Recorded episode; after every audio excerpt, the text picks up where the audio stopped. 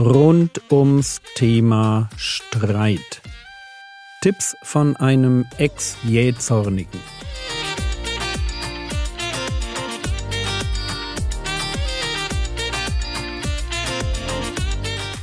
Theologie, die dich im Glauben wachsen lässt, nachfolge praktisch dein geistlicher Impuls für den Tag.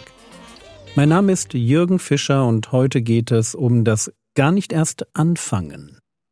Wir wissen inzwischen, dass uns nicht jeder Streit etwas angeht und dass sich hinter einem Streit selten etwas Gutes verbirgt.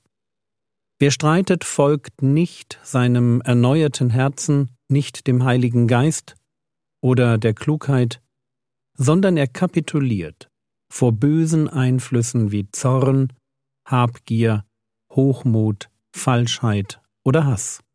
Und Streit wird damit, das wollte ich gestern deutlich machen, zu einem Symptom für ein tiefer liegendes geistliches Problem. Es ist wichtig, dass wir das verstehen, wenn wir uns ändern wollen. Wenn Streit zu einem Symptom für eine ansonsten wenig sichtbare Sünde wird, dann muss ich mir darüber Gedanken machen, was da eigentlich in mir drin abgeht, aus der Perspektive eines Menschen, der aus Gnade lebt, muss ich keine Angst davor haben, mich mit meinen übelsten Seiten zu beschäftigen. Ich darf zugeben, hochmütig oder habgierig oder feindselig oder was auch immer zu sein. Ich darf mich der Realität stellen, und ich muss es tun, um meine Sünde zu bekennen und ganz praktisch der Heiligung nachzujagen. Ich mag das gern immer wieder sagen. Sünde ist, für einen Christen kein Problem. Solange er sie nicht unter den Teppich kehrt, solange er sie bekennt und dann in der Kraft, die Gott ihm gibt, sich daran macht, sie zu lassen. Erst wenn wir Sünde nicht mehr wahr haben wollen, wenn wir sie heuchlerisch verstecken, womöglich nicht einmal mehr vor Gott ehrlich sind, dann und nur dann wird Sünde für uns zum Problem. Und deshalb ist ein Streit ein guter Anlass, um sich selbst die Frage zu stellen, was ist eigentlich mit mir los? Was steckt da in mir an falscher Haltung, an böser Begierde oder an Eigenwilligkeit drin, dass ich streite, wo ich doch weiß, ein Knecht des Herrn soll nicht streiten. Vergessen wir nicht, was Jakobus formuliert. Jakobus Kapitel 4, Vers 1. Woher kommen Kriege und woher Streitigkeiten unter euch? Nicht daher, aus euren Lüsten, die in euren Gliedern streiten? Merkt ihr?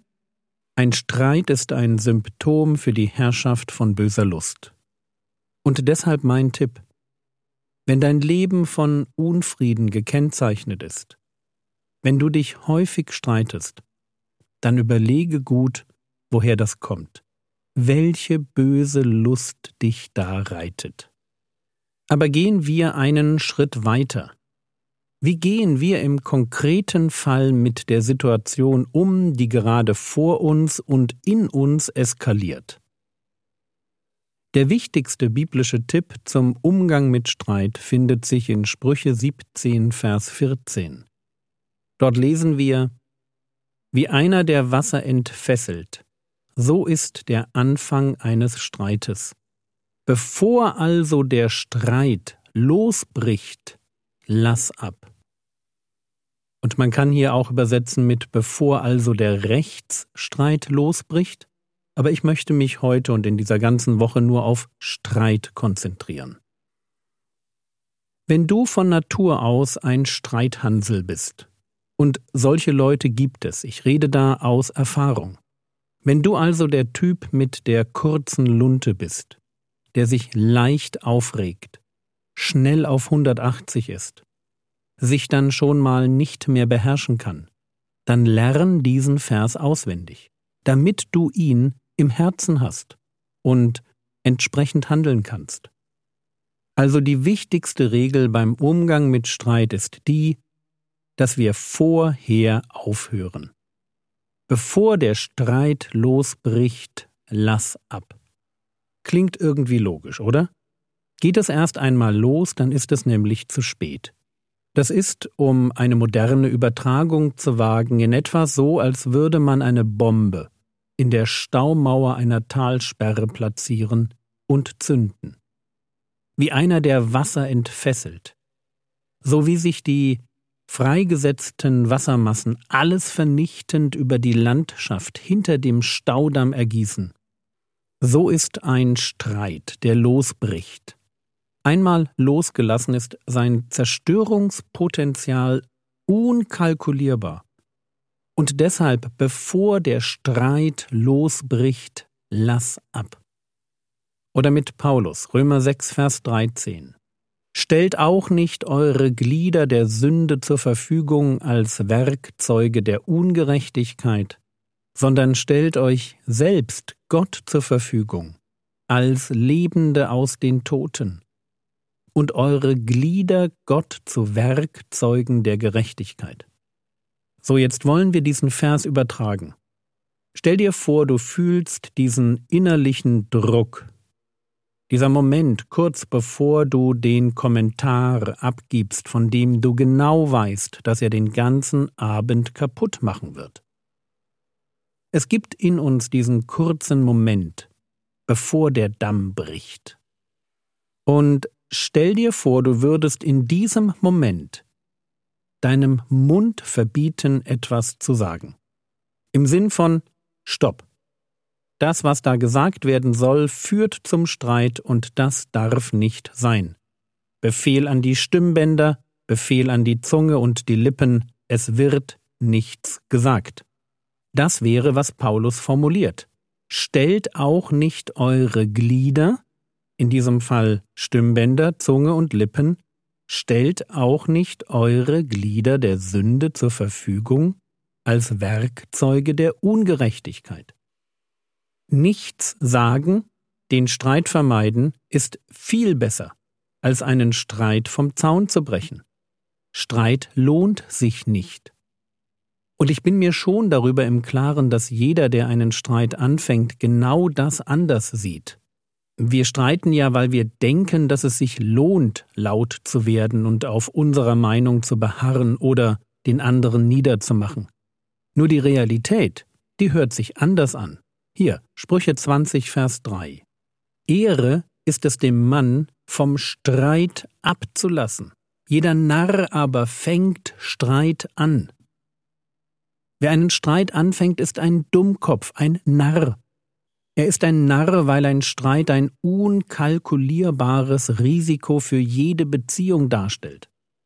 Und er ist ein Narr, weil er sich nicht an das Gebot seines Königs hält. Gerade beim Thema Streit fällt mir immer wieder auf, wie blöd Menschen sind. Wie leicht sie, und ich spreche da echt aus ganz viel eigener Erfahrung, wie leicht sie denken, sie alleine wüssten, wie Leben gelingt. Eben Hochmut. Aber das hatten wir ja schon. Aber Jürgen, sagt man nicht, Gewitter reinigt die Luft? Braucht man nicht manchmal einen Streit, um Dampf abzulassen? Ehrliche Antwort? Vor allem, wenn es um Streit unter Eheleuten geht? Streit reinigt nicht das Verhältnis, sondern Streit vergiftet es. In Sprüche 18, Vers 19 werden Streitereien mit dem Riegel einer Burg verglichen. Zank verschließt das Herz. Und das ist auch logisch. Warum sollte ich mein Herz für jemanden öffnen, der kein Problem damit hat, mit Worten auf mich einzuprügeln?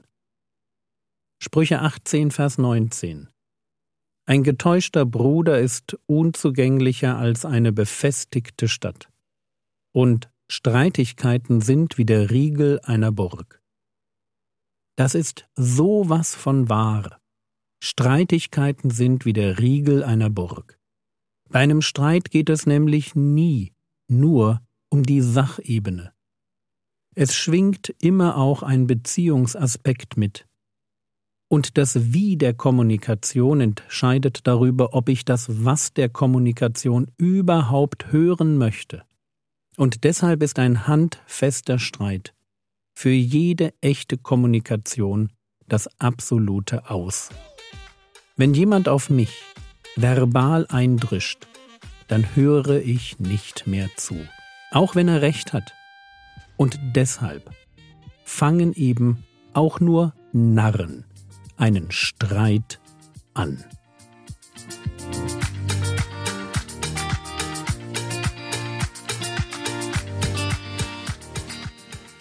Was könntest du jetzt tun? Du könntest darüber nachdenken, ob und wie diese Episode dein Denken über das Thema Streit verändert hat. Das war's für heute. Predigten von mir finden sich auf frogwords.de und auf meinem YouTube-Kanal. Der Herr segne dich, erfahre seine Gnade und lebe in seinem Frieden. Amen.